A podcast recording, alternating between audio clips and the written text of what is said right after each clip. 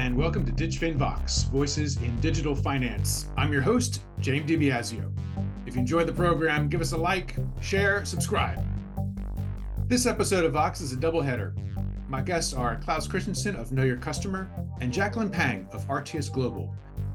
As RegTech co-founders, they are helping financial institutions with different aspects of automating compliance. With regulations changing and banks' ability to manage both fintechs and new technology changing, it can get complicated.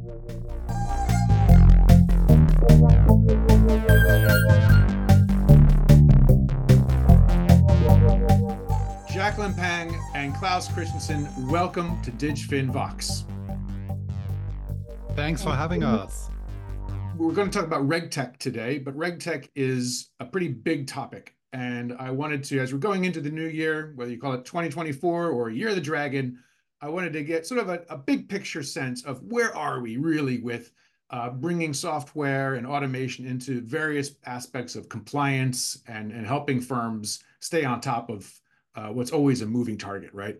So with us today for this discussion, I've invited Klaus, who's based in Hong Kong and in Dublin, who is co-founder of Know Your Customer, which is all about knowing your customer. And then Jacqueline Pang joining us from Singapore, where she is co-founder of Artius Global, which is all about reporting, automating reporting, making it super smooth for firms to go about their business, getting all that back office reporting done in an efficient way. So different aspects of what RegTech is all about. So we're going to hear a little bit about their stories, and then we're going to dive into the trends for this coming year. So Jacqueline, why don't we start with you? Very quickly, you can introduce your firm way better than I can, but Artius, you've been running this thing for about 6 years. You've got a background in financial services, operations and compliance. You've worked for asset managers, insurers. So just give us a quick update on where you are with Artius and the reporting side of RegTech. Yeah, so thank you very much, James, for this invite.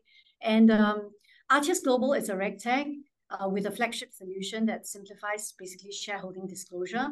And we also cover other regulatory regimes such as ESG. I think today we are in a very privileged space of, you know, engaging with some of the larger financial institutions in this part of the world, and having that privilege of, you know, getting insight into their regulatory concerns for the future as well. So we are based in Singapore with a footprint that's global, and yes, we're looking very much forward to this discussion we're going to have today. Thank you. Thanks, Jacqueline. And Klaus, your background, you've been co-founder of Know Your Customer for about 8 years. And before that, you look like you've got more of a technology background rather than a financial services one. So just give us a brief intro. Well, starting from a tech background is the wrong thing, I can tell you. Okay. That's the wrong starting point. But yes, that's where I'm coming from. My co-founder has a legal background. I have a degree in computer science. We founded KYC in 2015 in Hong Kong after coming across that problem in a different scenario and really seeing a big opportunity there. But 8 years later now, we're also present in Singapore. We've always been dual Europe and Asia. So we have always had the Dublin office. And we're also now present with subsidiaries in Shanghai and in London.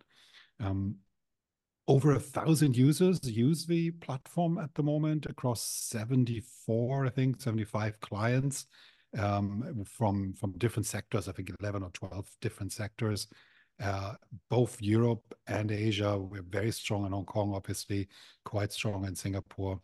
In Hong Kong, 2 out of the top 5 banks who don't allow me to name them use us. And 1 out of the top 3 credit card issuers there for merchant onboarding. And we recently signed the top Singaporean bank. I'm not saying their name. So the ride has been wild over the past 8 years. It's not been easy all the time. I don't know, Jacqueline, how your journey was. It was a typical like up and down roller coaster startup journey that we've had. Maybe because of of the starting points in technology and not knowing so much about our customers, maybe for just the reasons of the environment and funding and all those things that happen to you. But it has been ultimately a really interesting journey. I never learned as much as in the past 8 years. Every year was completely different in my company.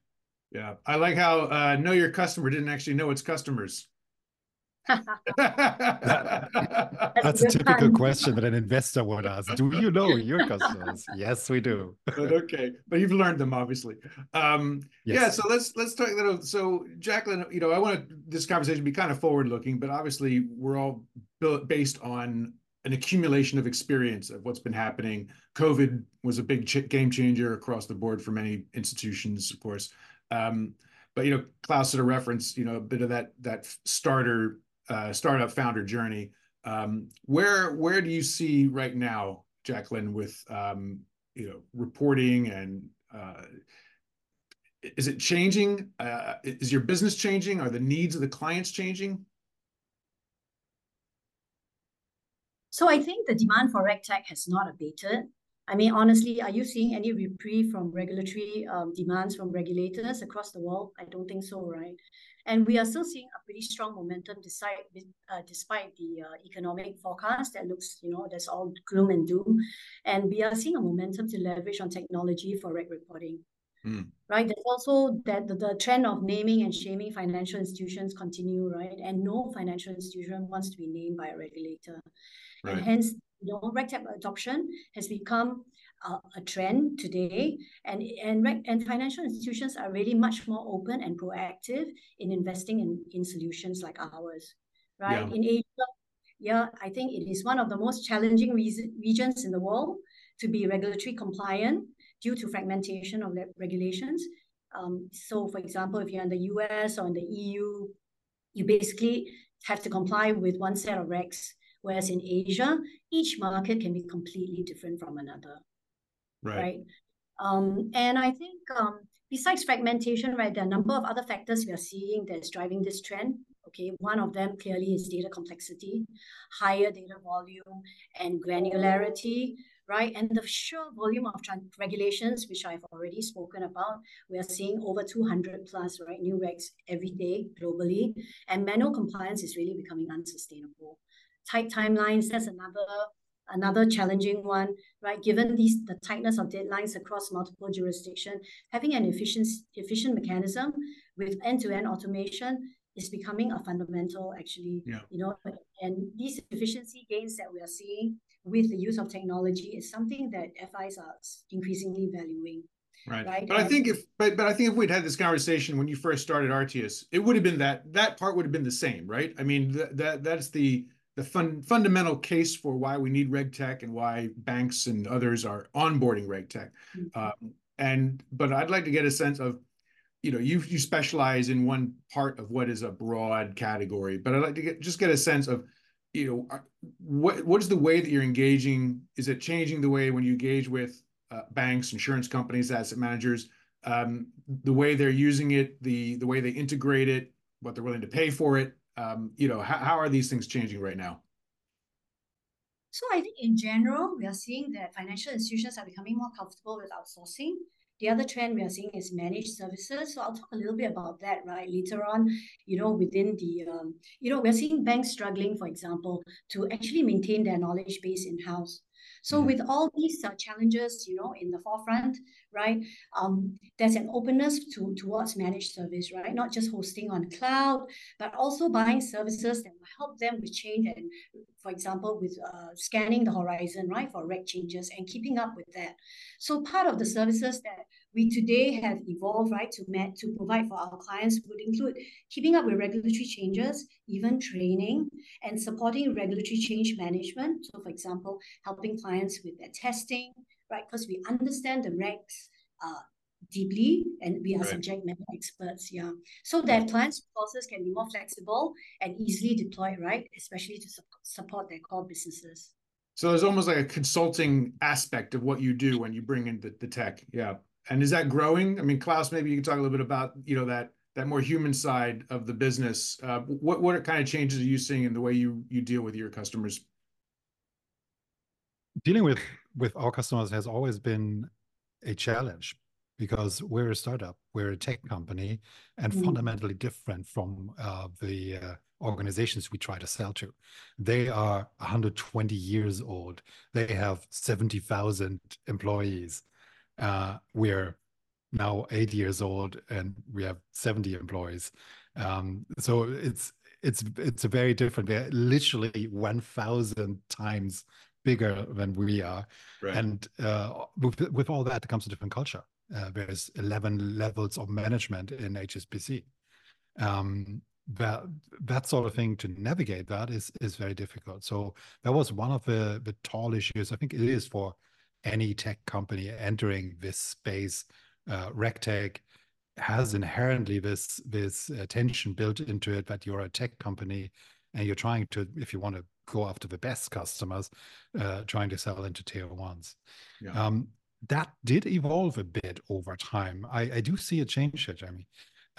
In our case, I remember 2018, there was a lot of enthusiasm by, at least in Hong Kong, I'm not sure how it was in Singapore at the time, because we only made it there the year after, but that went on there the same. It was a lot of enthusiasm about innovation. And every bank had their innovation department or their whole innovation floor, and they decked it out like a WeWork, right. And they tried to like get people in touch and try to incorporate new tech from outside. That was a good starting point, but it came up against a good few barriers in the organizations. These innovation departments often were isolated. They were not connected so much to the rest of the organization. And while they tried to make it easier to enter into contracts and all that, they couldn't really get past the usual procurement, compliance, and so on barriers that were in banks. So I think they disappointed a bit in the latter years. I think also again, it was just COVID, we couldn't. Yeah, I mean, a lot of these institutions didn't really understand it. You know, I remember going in to visit some of these banks. Let's call it the early days of DigFin, and you go onto one floor and it's people in hoodies and sneakers, and funny logos and pictures on the walls and stuff. But they're all just basically like API monkeys, type. And then you go to the next floor because maybe I want to meet the head of the lending business or something, and It's a wall of suits and ties and Chanel tops and it's super traditional and there's no funky artwork it was all like so. And clearly there's no connection. Right, that's the point. That's the point. It was not like there was a seamless culture. But is that changing, Jacqueline? You were nodding a lot to Klaus's thing. Do you think it's getting easier for fintechs to work their way through these giant, very old institutions? Well, honestly, I think tier one is a challenge, long sales cycle, right? Complex organization to navigate through, right? I guess we were fortunate because one of our very early clients was a GSIB, a globally systemically important bank. And that kind of, set us actually on a stage whereby we had to decide whether we are still going to play there. I think today our strategy very much is, I think our sweet spot is what we call the mids. So for example, like leading national banks, like the one that Klaus just won. I think those are kind of institutions that actually are our sweet spot, right?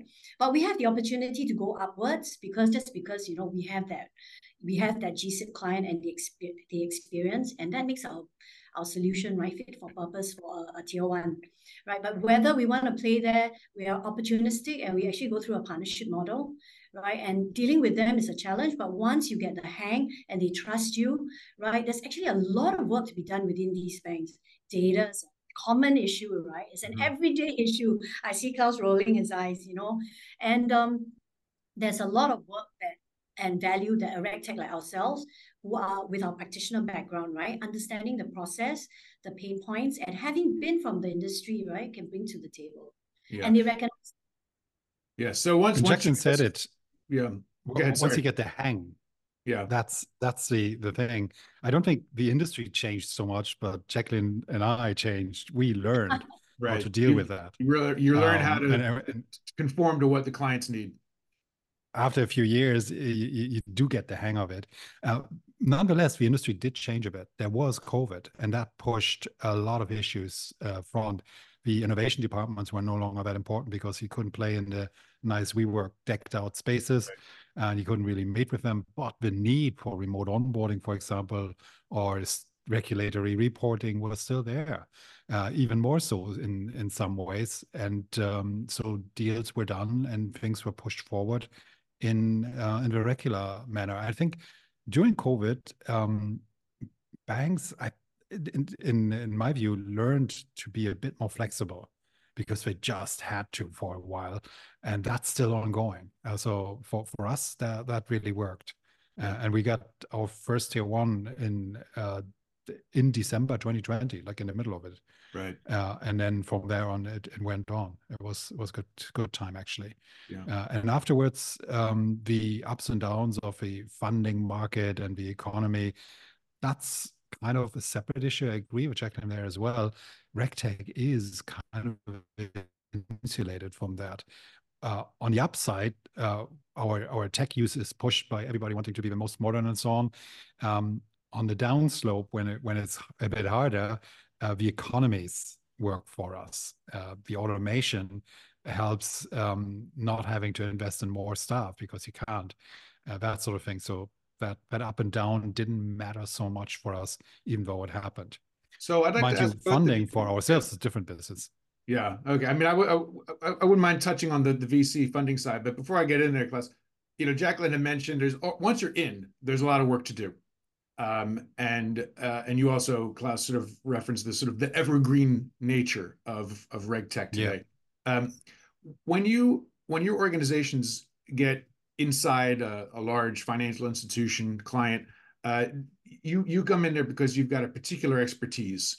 Are you finding that whether it's through the evolution of technology itself, the way that artificial intelligence and software is moving, or the demands you get once you are a trusted fintech, that you're called upon to do other types of things outside of what it just says on the tin? So is it land and expand, or is it stay in and just go drill down and just find more clients and drill down into those doing the same thing? It's a little bit of both, right? So I think, for example, because we are talking to compliance and regulatory teams within a financial institution, it gives us, like I said earlier, an insight into the future and what they are struggling with. So at one point it was ESG, right? That's kind of quietened a little bit now. Maybe it's very politicized in the US, and I think Europe is struggling with other things like inflation, etc., right? So I think land and expand definitely, and to get a bigger share of the wallet in terms of the actual work we are doing with the solution, the incumbent solution, but also it allows us, opportunities to use our platform for other stuff. So for example, Tier 1 did ask us recently, how about using your platform for monitoring cyber changes, cyber regulations changes? Are you able to do that? Are you able to look at our policies and, match them against the change in regs and tell us where the gaps are? Right, so this is a POC that we are kind of like in the midst of discussing. And these are real opportunities that come our way, right? For example, when we deal with an insurance company, they could have ESG reporting requirements that may not be that complicated, right, compared to an asset manager, for example. Yeah, and we can come in and serve that space, right, if that's where we want to play. So in the way we run our business, we actually cultivate partnerships because we understand what our clients want and we are trusted, right? And because we were previously in their shoes, right? We have the capability to evaluate other vendors, right? Okay. And to decide, how we can partner and bring some of these value add for them. Right. So you may not be able to do everything yourself, but you can help them find the right other fintechs or other tech or other providers of some sort that can fill in those gaps. Klaus, do you get to a point where you can get a little ahead of your skis with this sort of thing? All the time, obviously. It's a funny journey, actually, in the tech. You start out as a very young company, and all you have going for yourself is innovation. You have the tech. You have the new stuff. The traditional vendors in financial institutions don't. So that's why they look at you, but you're not trusted. Your word, I think, puts it like perfectly on the spot. trusted fintech. It's a bit of a problematic term because you want to keep that edge of being innovative and having the latest, while at some point you also need that trust to get into bigger shares of a company wallets, and that is land and expand. We see that duality all the time, and by now I didn't think that when we started. I thought it would be ever more customers, and we have always the latest, and that's what we bring to the table. But by now we're also a lot more trusted, and as a trusted technology partner, we can help financial institutions a lot, and that's what they're looking for. Actually, they're not looking just for the latest. They look to something they can trust in, and they know they won't be let down. There's trusted partner, but the way that AI is evolving into generative AI, now the tech itself is not trusted, but everybody's very interested in this. So I'd like to ask, is Gen AI having an impact on what you do? Is it relevant to what you do? What's that discussion like? Jacqueline, you want to have a go at that? Yeah, so I think Gen AI is definitely a big talking point, right? And many financial institutions are making plans or already experimenting with it, just as they were with blockchain a couple of years ago. And though we are seeing an increasing range of use cases, I think a lot of them are still efficiency plays, allowing compliance and the reg teams to do more in a quicker manner, right? The main issue with Gen AI and RegTech, right, really honestly, is that in RegTech, you need to be very precise. Right, so when a regulator comes knocking, right, a financial institution needs to have that confidence to be able to explain the model and why they provided that output or report the way they did. And although we are beginning to see more explainable AI, I think honestly AI is still playing a lot of catch up in many of the areas, right? Just take, for example, they have to keep up with scammers if they are doing it's a fraud AI, right? A fraud detection AI. And these scammers are continually, right, at an increasing pace, changing their tactics. Can AI really keep up? I think AI will be a step behind from my personal view. And I think, because of that in RegTech, right, the human expertise or the human expert in the loop is still very much needed, right? And you can't do without it, right? I'll give an example. So Gen AI may be very good at summarizing a 200-page regulatory report or document, but it will still take an expert, right, to read through it, to understand what it means, and to assess the impact and the actions that need to be taken. Right, because when you file something to the regulator, that's got to be 100%. Yes. Yeah. It's got to be, yes. Right. Or you might be fined. Yeah, and Klaus, on your end, if you're onboarding a customer, I guess you're not really responsible for the decision whether or not to onboard them, right? That credit decision would be up to the bank or whomever, but... Same as with Jacqueline. There has to be the human element in there. Absolutely. As I see it, the technology always works in these cycles. At the beginning, there's a lot of hype. Then there's the realization that there are risks built into the technologies. Then there's a more systematic approach, and finally there's broad adoption. We've seen this a number of times before. We've used AI, like traditional AI, machine learning, for data extraction and categorization of, for example, the difficult problem: is this name, this shareholder name, a company or is it a person? That's actually we've used AI for that for a number of years. And then cloud technology in the first place. That's a similar curve there. At the beginning, nobody in the banks would want to touch it. Then everybody wanted it because of the scalability and the prices and all that. Then they came up with elaborate frameworks, how to make it safe. And now everybody is using it. So I see the same thing happening with AI.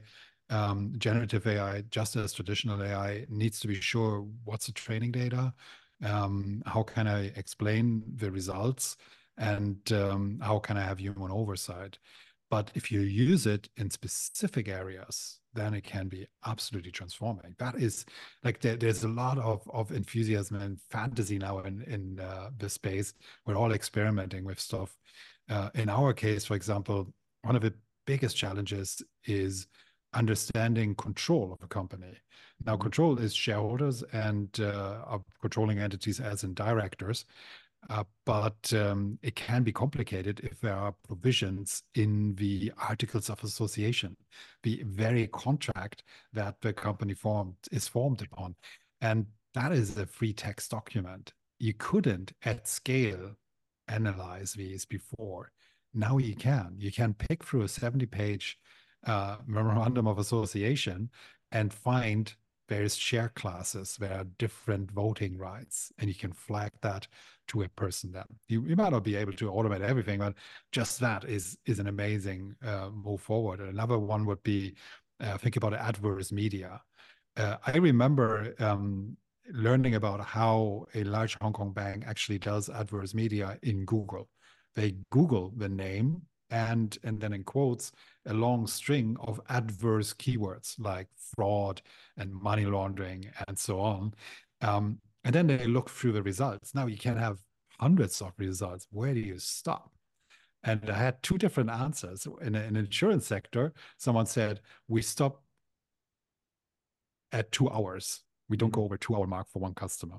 And in a bank, they said, we stop after page 2 of Google.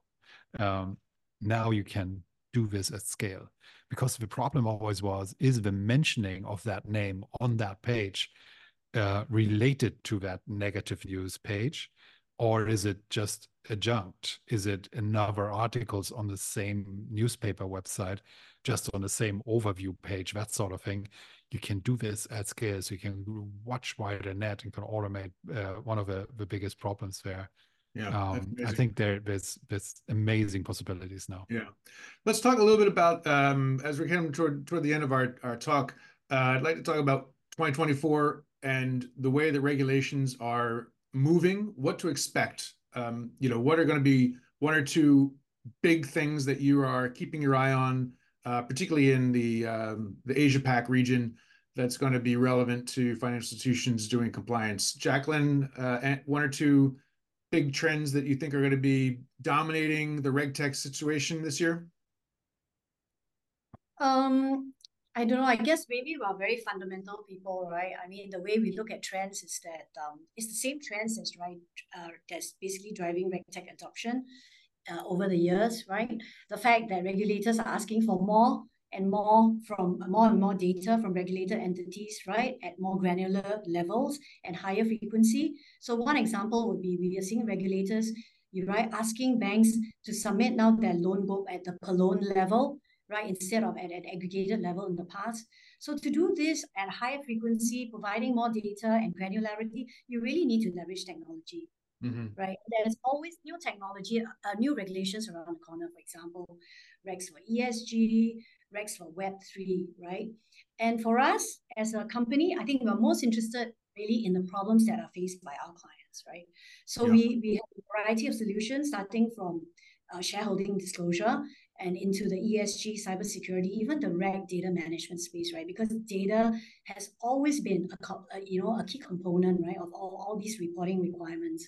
Yeah. Are there any big data laws coming on the horizon in any markets in this region that will have a big effect on what you do or what your clients can do?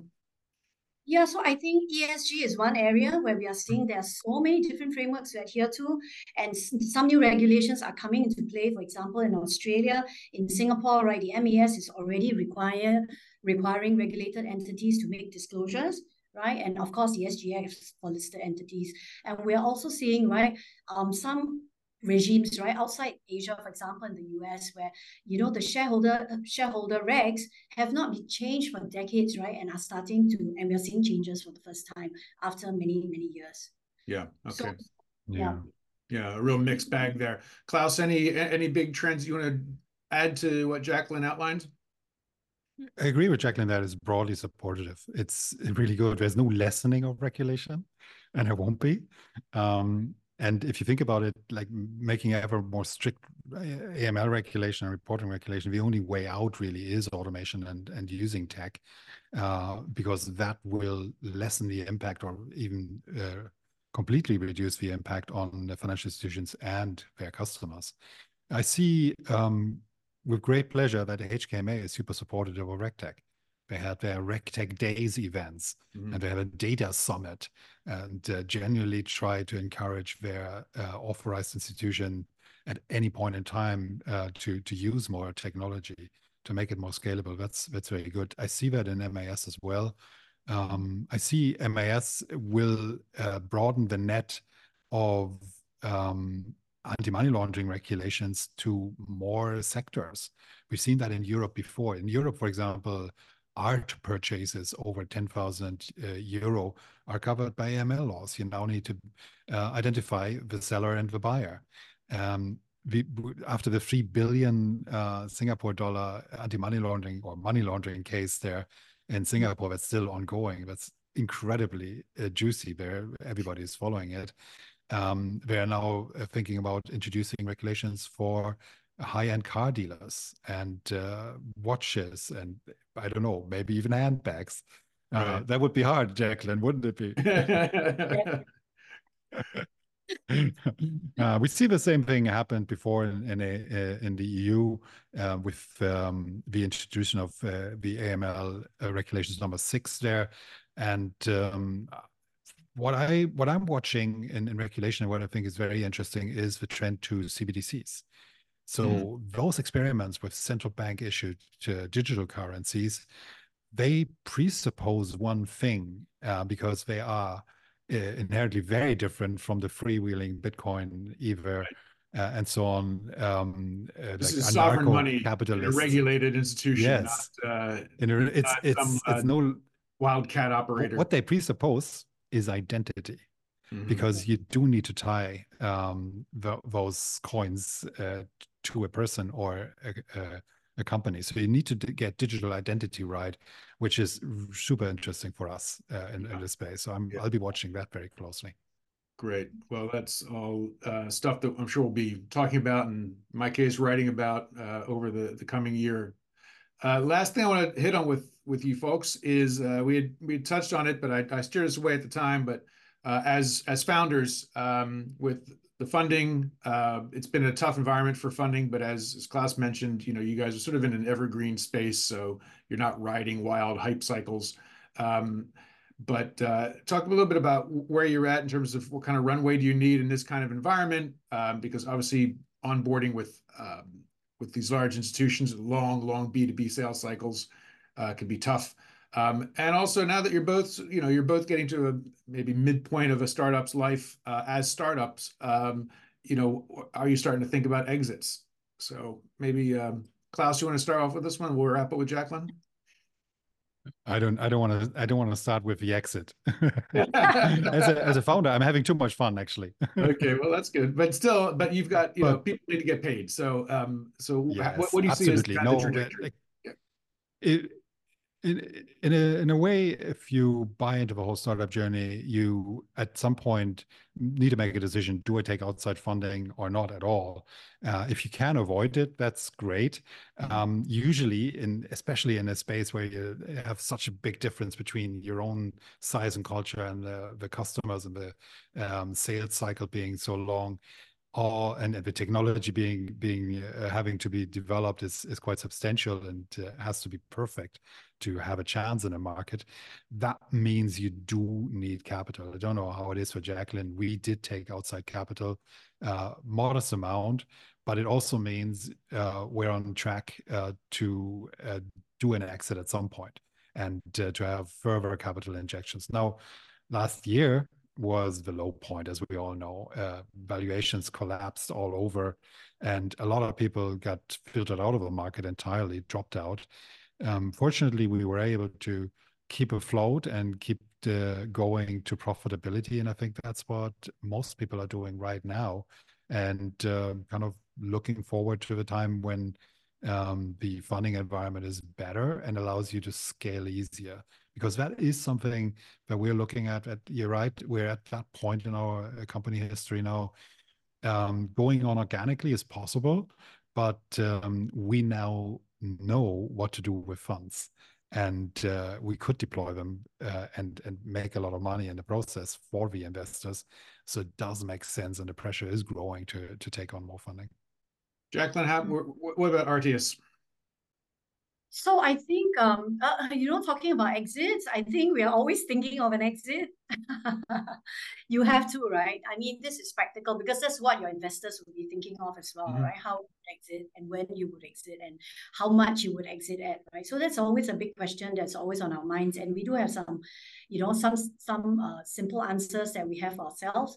But I think mainly from a capital point of view, I think we are still at the stage where we need capital to grow. Right, and I hope that with the fact that we have amassed quite a few very good names, right, we will be able to actually close our deals a little bit faster, mm-hmm. right? Because I think in our area of regulatory expertise, right, it is an area that's very deep and there are few competitors. So if there's a need, right, and we've been fortunate, we've won against our competitors who are much bigger, much older, right, in this space. So, and because it's multi-jurisdictional and the rules are broad and deep, right, they're the bar to entry is high. It's very difficult for newbies to come into our space, right? And I think that land and expand is going to be important for us because, that's the way to basically naturally provide capital for your business to grow, right? And I think at some point when we hit that, hopefully that... J-ish curve, I say, right? Because I think RegTech is a very niche play, especially where we are. Yeah, we'll be happy to let it go, right? But meanwhile, like what Klaus said, I think it's important to have fun on the journey, to do meaningful work, right? And for us, I think we'll never really leave the RegTech space because there's still a lot to be done. So even selling out, right? We'll probably take a break, spend a few months on the beach and come back to the home because there's really a lot to be done in this area.